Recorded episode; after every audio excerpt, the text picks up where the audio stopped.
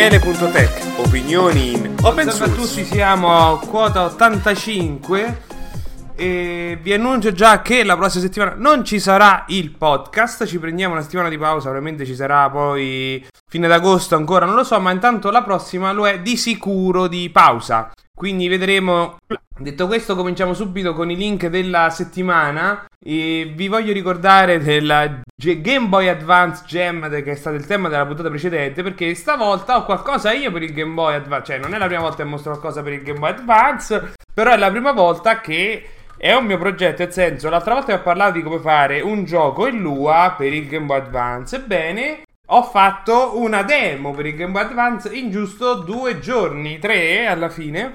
Un'immagine che si può spostare con i pulsanti e che cambia premendo uno dei pulsanti del Game Boy Advance. Ho scritto in Lua, il codice è su GitHub perché ho deciso che per Linux Day della mia città Rieti farò una presentazione dedicata al Game Boy Advance, quindi probabilmente la manipolazione de- dall'emulatore della memoria a poi a queste cose di sviluppo. E ovviamente in modo molto semplice perché non è che io sono così esperto o avanzato sul tema, però potete provare il gioco che sono un'ottantina di righe di codice Lua, tra spazi, commenti e altro, con la demo che si può proprio provare nell'emulatore o per chi ha un Game Boy Advance vero direttamente lì. Detto questo, vi condivido poi altri due repository GitHub. Il primo è la versione di Counter-Strike per Nintendo DS. Sì, eh, l'hanno fatto. E poi questo che è un tema WordPress per i comuni italiani fatto dal team per il digitale. È proprio un tema WordPress analizzando il codice che ovviamente è tutto open source su GitHub. Si può vedere che nel tema hanno integrato tutto quello che serve a un sito del comune, dalle prenotazioni a altro, altro proprio nel tema stesso. Quindi tutto codice PHP, eccetera. Ed è molto bello vederlo lì. Poi abbiamo un articolo che spiega le differenze tra i, i, vari estrattori del formato TAR e anche del formato TAR perché trattano il tempo in un certo formato oppure in un altro. L'ho messo perché ritengo molto interessante proprio il tema uh, alla base di studiare un po' come un formato che è alla base di internet, perché TAR è stato, possiamo dire, il primissimo articolo eh sì, articolo, scusatemi, formato che era, non era per la compressione, perché poi è arrivato il GZ e gli altri che prendevano TAR, perché TAR è un file che aggrega tutti gli altri e li mette tutti insieme. Poi sta a te utilizzarci sopra questo file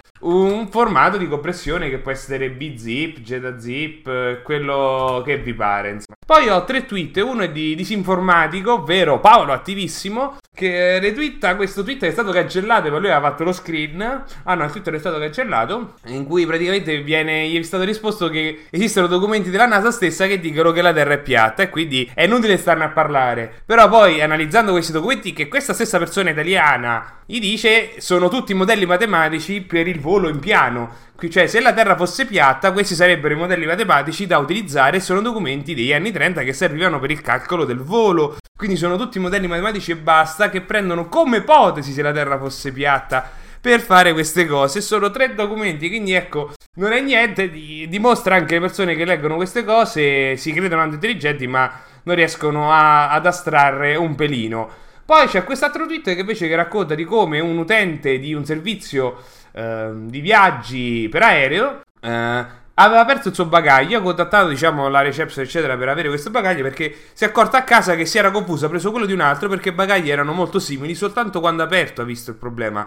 E nei tentativi di per parlare con, la, col servizio clienti. Loro dicevano che sarebbero contattati, avrebbero contattato l'altro, eccetera, che non volevano dare i dati. Mentre lui, tramite un bug o il fatto che tutti questi applicativi web di questa compagnia aerea erano tutti tramite REST, è riuscito a tirare fuori i dati di questa persona senza dedicazioni altre. Quindi l'ha contattata direttamente lui via telefono perché scoprendo che viveva a una distanza di 6-7 km. E sbugiardando anche la compagnia che gli ha detto che avrebbe chiamato quest'altra persona, ma non l'ha mai fatto perché ci ha parlato ed è saltato fuori la questione. Un altro tweet che invece in realtà è un reshare di un video di TikTok che a me già mi urta soltanto il pensiero di questa cosa, però il video ve l'ho voluto mettere ugualmente, quindi anche se con la puzza sotto il naso, praticamente va a vedere come fanno il recupero dati di una micro SD, praticamente la puliscono di tutta la plastica e poi collegano tutti i vari pin con altri cavi e rifanno tutto il lettore della scheda SD per poter estrapolare i dati. Il video è molto simpatico.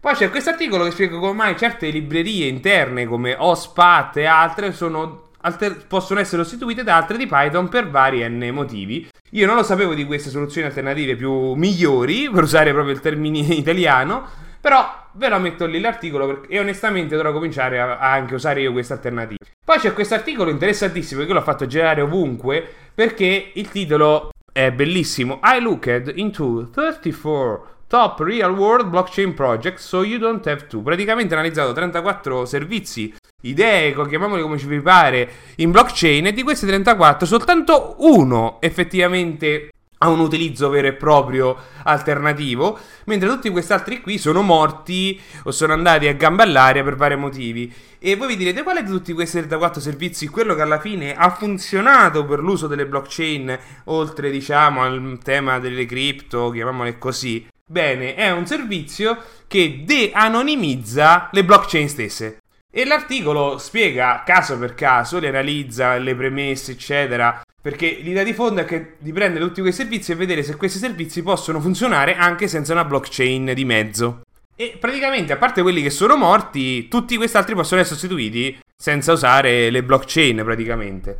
E quindi io ve lo metto lì perché è veramente affascinante perché ne vengono analizzati 34, ci sono anche nomi un po' grossi, insomma. E di per sé ricordano a tutti che le blockchain sono sempre una fuffa. Eh, poi c'è quest'altro qui che invece riguarda una questione di sicurezza di come una persona è riuscita a iniettare dentro a un file di registro, quindi un punto reg per Windows, un eseguibile. Quindi praticamente i reg come vengono aperti vengono eseguiti e poi iniettare praticamente un eseguibile nel completo. Quindi potete già farvi voi un po' di conti in testa sulle problematiche di questa cosa. Poi abbiamo questa mappa che ha girato il mondo, nel senso che se ne è parlato sul Corriere, su dei siti italiani, quindi deve essere proprio una trollata per arrivare lì, perché è un sito praticamente che prende dati da un progetto di, Wikipedia, di Wikidata, non ho ben capito, praticamente le persone più importanti per regione. Tu vedi tutto il globo e navigando e zoomando vedi le persone che risultano più importanti.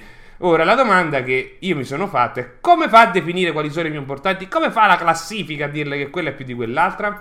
Non l'ho capito. Però interattivo, vi permette di scoprire persone che sono nate dove, dove state zoomando, ecco, mettiamola così. È una pagina di GitHub, poi tra l'altro. Poi vi condivido uh, un articolo che con 12 esempi strumenti, gratuiti o meno, per migliorare quello che genera Dalli, praticamente renderle HD, migliorare i volti perché Dalli non è che gli va molto bene, insomma, ne abbiamo già parlato. Poi, eh, una settimana scorsa abbiamo parlato di questa garage all'agenzia delle entrate, è saltato fuori che non era vero, nel senso hanno creato una delle consociate dell'agenzia delle, entrate, delle, delle entrate, che era una società di consulenza di commercialisti, e gli hanno tirato fuori una settantina di giga di dati che sono stati adesso sono disponibili su internet e dimostrano che non è una creata agenzia delle entrate ma questa azienda che fa proprio da commercialisti che si appoggia all'agenzia delle entrate. Quindi è il loro ransomware che hanno definito male chi hanno attaccato. Certo è che ci sono uno, un bel po' di giga di dati personali e sensibili di molte persone italiani Quest'altro articolo invece è come mai sono finiti anche i cavi fibra ottica, perché i prezzi sono saliti anche di questo, oramai sono raddoppiati pure della fibra ottica e quindi c'è anche un po' di rallentamento proprio per la messa della stessa, perché non si trova e costa troppo. Poi c'è eh, un articolo di Cloudflare di come loro hanno analizzato, cioè praticamente questo qui ha detto io volevo migliorare, cioè io lavoro a Cloudflare, voglio capire come mh, mm, migliorare le prestazioni del kernel Linux perché noi fa una differenza, soprattutto noi siamo una CDN, no? Quindi più è prestante meglio è. Quindi detto fa tutta una riflessione, adesso noi abbiamo analizzato come migliorare il protocollo TCP e quindi questo articolo lui spiega come funziona tutta la parte di CP dentro il kernel Linux, proprio per aiutare altri che vogliano lavorare nel kernel Linux e capire come funziona. Ed è, comp- è un articolo lungo, ma nei dettagli, con grafici, pezzi di codici e altro che spiegano tutto quello che fa il kernel Linux proprio per l'elaborazione del, del protocollo TCP. Poi c'è quest'altra discussione che viene da Fedora che loro hanno deciso di, di smettere, ovvero non è più possibile caricare nei repository de, di Fedora applicativi che sono rilasciati con licenza CC0, ovvero di pubblico dominio, quindi non sono di proprietà di nessuno e che non hanno nessun, diciamo, licenza vera e propria. CC0 significa praticamente questo. Quindi, eh, per me non, mica, non, mi stupisce molto altro perché poi in discussione nessun altro eh, si è detto contrario perché loro devono potersi anche eh, interfacciare sulla questione dei, dei brevetti e altro perché di per sé CC0 ha dei comportamenti sbagliati per quanto riguarda un software. Infatti, onestamente, vedere un software CC0 risulta veramente molto strano. Poi c'è eh, questo articolo invece che spiega come oramai ad oggi, quando vengono pubblicate delle CVE, quindi Common, Common Vulnerability Disclosure, quindi quando viene pubblicata e resa pubblica al mondo una vulnerabilità su un dato prodotto, nel giro di 15 minuti già ci sono tentativi di hackeraggio per sfruttare questa vulnerabilità. Quindi nel giro di 15 minuti, facendo una media di dati, significa che oramai è importantissimo sempre di più passare il tempo ad aggiornare e dai produttori di software intervenire prima della pubblicazione per fare delle patch. Poi è stato fuori che è stato fatto un malware che, che modifica il BIOS di alcune schede madri della Gigabyte e dell'Asus. Si inietta lì dentro, quindi verrà, è sempre persistente. Tu puoi cancellarlo dal sistema operativo, ma il BIOS automatico te lo rimette. È veramente interessante. Poi c'è questo articolo, purtroppo non ho, è fatto male questo device, che parla di questo hacker che pubblica e rende pubblici al mondo i dati di hacker. Cioè lui entra nei gruppi e poi riesce a risalire le persone e gli dimostra al mondo eh, nome, cognome, eccetera. Però per trovare chi era questo hacker, che lo menzionano ma non parlano mai di qual è il suo account Twitter per dire, poi apro l'account, dopo un po' trovo l'account Twitter e salta fuori che non ne parla da mesi di questa roba, quindi io me lo metto lì se volete approfondire un po' come funziona il sottobosco di tutto questo mondo. Poi c'è quest'altra notizia che viene dall'università di come loro hanno deciso di addestrare i robot a fare delle operazioni non um, programmando il codice, ma dandogli in pasto dei video. Cioè, questo braccio robotico riceve dei video di, del movimento e lui impara a muoversi basandosi sul video. Da un certo punto di vista è sempre machine learning, però semplifica molto la vita della programmazione. Che io mi devo mettere a dire, ok, muoviti di 30 gradi, spostati su, giù. Alla fine lui il movimento lo imita partendo da un video, da più video. Ok, poi c'è questa notizia invece che riguarda uh, di oro brasiliano che è collegato a una raffineria italiana di cui ha molti clienti delle big tech, quindi Google e Samsung, perché l'oro, ricordiamoci, l'ha utilizzato nei, disp- nei cellulari, perché è, l'oro è il miglior conduttore per la corrente proprio, è un, materia- un metallo nobile e quindi è molto utilizzato e l'articolo spiega po' i dettagli perché è legale di per sé, perché non aveva i permessi per poter fare compravendita di oro in Brasile. Poi c'è quest'altra riflessione di come in Iran giornalist- questa giornalista sia stata bloccata su Instagram. Praticamente ha fatto un video che criticava il governo iraniano e Instagram l'ha bloccata. Però poi lei ha fatto ricorso, ha fatto un po' di spam, alla fine è stata sbloccata e spiega un po' come questi sistemi facilmente attaccano anche chi non dovrebbero attaccare. Probabilmente non si sa come è stato successo che ci sono sistemi automatici manuali o altro. Quindi io ve la metto lì perché non, onestamente non ho molti league per questa settimana e non è niente di nuovo, non è la prima volta che bloccano, che critica dei governi. Poi c'è un articolo interessantissimo di Acade che spiega come funziona il telescopio James Webb. Infatti l'articolo è come, come il telescopio James Webb chiama casa ovvero eh, tutta la parte tecnica e tecnologica delle frequenze, eccetera, su come fa tutta la trasmissione e di quanti ce- un centinaio di giga di dati al giorno vengono trasmessi con questo sistema. E visto che parliamo di spazio, c'è anche un articolo che di astronomia vi spiega perché Giove non ha anelli simili a quelli di Saturno, ve l'ho messo lì. Arrivando quindi alla fine, vi ricordo della proposta del nuovo logo di Tele Linux Society che è alternativo, che è stato diciamo definiti- definito con il link. Vi condivido poi anche questo grazie a Eric, che è un ascoltatore podcast che saluto perché c'è sempre qualche link da girarmi. Io ho parlato qualche puntata fa di Mid Journey, che è quest'altro modello alternativo a Dalli.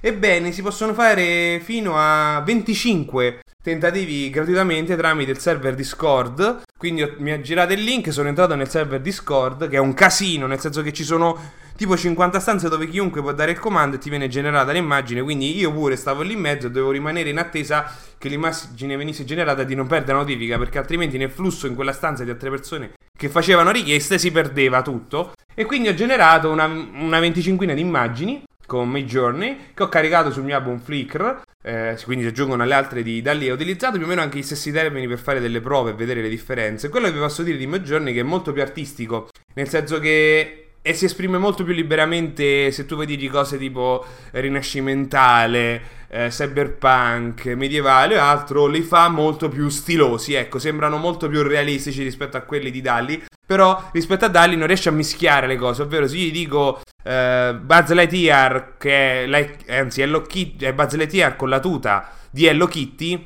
non gliela fa capirlo, come quando io ho detto di fare il Millennium Falcon come se fosse Wally e non ci riesce perché non è, non è addestrata per fare questi mix, ma se gli dico di prendere come è stato già fatto Pikachu e di metterlo in una, un poster eh, di Art Nouveau riesce a farlo senza problemi. Quindi vi ho fatto un po' di esempi, mi sono divertito un po' con Buzz Spencer vestito stile Goku per dire, eh, oppure altre cose stile rinascimentale eccetera, quindi vi lascio il link per chi vuole vedere l'album che oramai sono un centinaio di immagini, quindi potete veramente sbizzarrire. Poi vi lascio il resoconto delle attività che ho fatto nel mondo open source eccetera, come tutti i mesi per di luglio, e poi vi ricordo le attività per contribuire all'open source e anche di queste idee che io vorrei portare probabilmente a settembre, quindi la settimana prossima intanto non ci sarà il podcast, però di una puntata mensile, quindi una delle tre quattro del mese sarà aggregata con commenti di altre persone su specifiche notizie, quindi non sarò io ma anche altri che forse sono più a tema su delle notizie che potrete anche suggerirmi voi.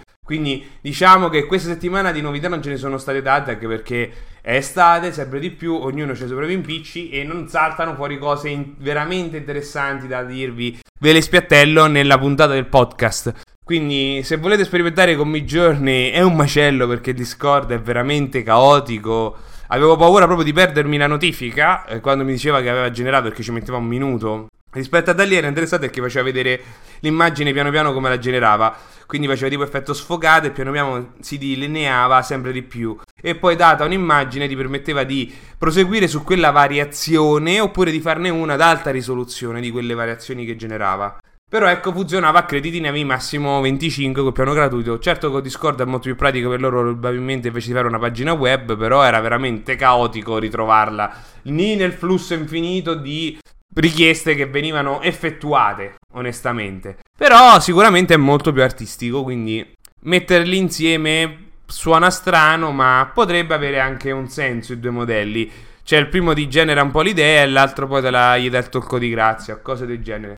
E detto questo, io non ho molto altro da aggiungere se non cominciate a prepararvi per Linux Day che sarà a ottobre in tutta Italia. Dovrebbe essere il 22 ottobre, non mi ricordo il giorno preciso. Quindi vedete dove starà nella vostra zona. Se non sapete dove, aspettate che verranno fatti gli annunci vari nel, me- nel prossimo mese, immagino. E detto questo, vi saluto e ci vediamo fra un paio di settimane.